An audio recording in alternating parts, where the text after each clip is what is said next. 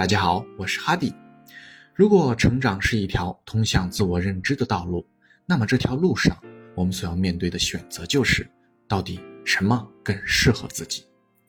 在我们踏入交易市场时，各种各样的选择就会出现在你的面前，要如何抉择就成为了通往终点前绕不开的问题。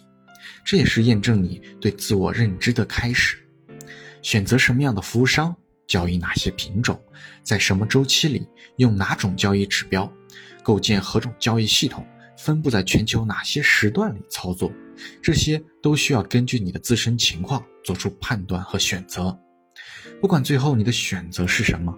永远都不会是别人眼中的最好，只有你自己切身体会后的更适合。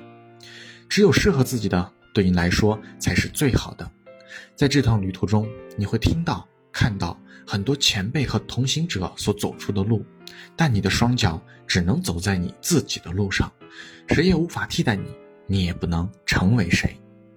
在交易学习中，你会发现有人说长线是以不变应万变，让交易更稳；有人说短线是随机应变，唯快不破，交易不败之地也。重仓选手说清仓是在浪费时间浪费生命，清仓选手则认为重仓就是莽夫玩命找刺激。有人喜欢优雅的复利增长，有人喜欢纯粹的暴力美学等等，类似的矛盾学说在交易中屡见不鲜。很多朋友是不是曾经或现在也一样为此感到纠结迷茫呢？不知道自己该如何选择，哪个才是更适合自己的。我们的老师孔子很早就提出过要因材而施教，当时学生龚锡华也有过同样的疑问。我们一起来看看孔子是如何给予启示的。那天学生子路和冉有分别向孔老师讨教同一个问题，说如果听到一种正确的主张，可以立刻去做吗？孔子对子路说，要先询问一下父亲及兄长，不可听到就去做。而对冉有却说，没错，应该立刻实行。看到这一切的龚锡华就和看到交易矛盾学说的我们一样，对于同样的问题，孔子的回答为什么完全相反呢？孔子对龚锡华说，冉有性格谦逊，办事犹豫不决，所以我鼓励他临时果断。但子路逞强好胜，办事不周全，所以就劝他遇事多听别人的意见，三思而行。孔子通过谈话和观察等方式了解熟悉学生的个性特征，在此基础上根据学生的具体情况采取不同的教育方法，培养出了德行、言语、文学等多方面不同的人才。而给我的启示就是遇人遇己是一样的，每一个交易者因个性、性格、脾气、喜好、习惯、行为、环境等等的不同，交易方式也会有成千上万种，没有绝对的好，只有相对的哪个更适合自己。越了解自己，选择就会越清晰。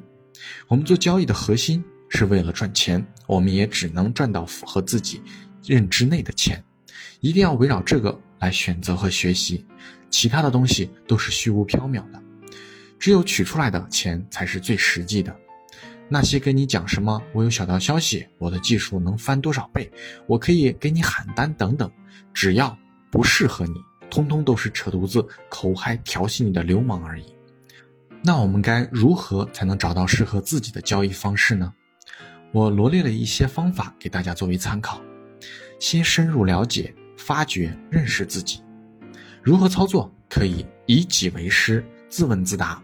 既有对过往的反思，也可以激发而上升到哲学的思考。比如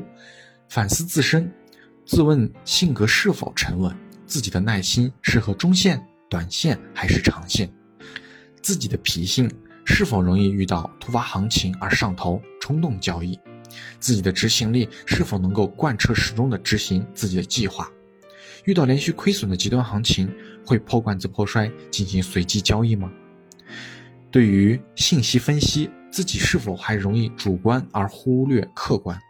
随波逐流的偏信偏听，有没有整数情节或在交易中有各种各样的强迫症，有屡亏不改的倔强吗？会在连续盈利后出现各种傲娇的嘚瑟吗？信息获取能力是否还停留在自媒体造谣、以讹传讹、吹牛阶段。当然，除了自我剖析式的问答，也可以尝试一些提升认知的自我思考，问问自己是如何理解交易行为的，什么是交易的本质，什么是真亏，什么又是真赚等等，来增加对交易和认知上的成长。接下来便要试着设定适合自己的目标，这里的意思是你不能拿索罗斯的目标来要求自己，天天看别人盈利了多少，自己也要如此。如果这样，就不是在给自己设定目标了，而是让自己在无形中陷入了攀比和贪婪的坑里。要认识自己的能力所限，就好比你不能盯盘24个小时一样，自己能做到什么程度，就在这之内找到状态最好、最高效的选择来做取舍。而最后我想说，就算你通过自我认知找到了适合自己的方法，但也逃不过有被市场欺负的时候，因为信息差永远存在。能赚多少我们无法掌控，但会亏多少就是自己的选择了。不浪费每一次的盈与亏，做好适合自己的取舍，这样你便走出了你自己的交易之路。我是哈迪，很高兴能帮助到你，感谢你的收听、点赞与关注，我们下期再会。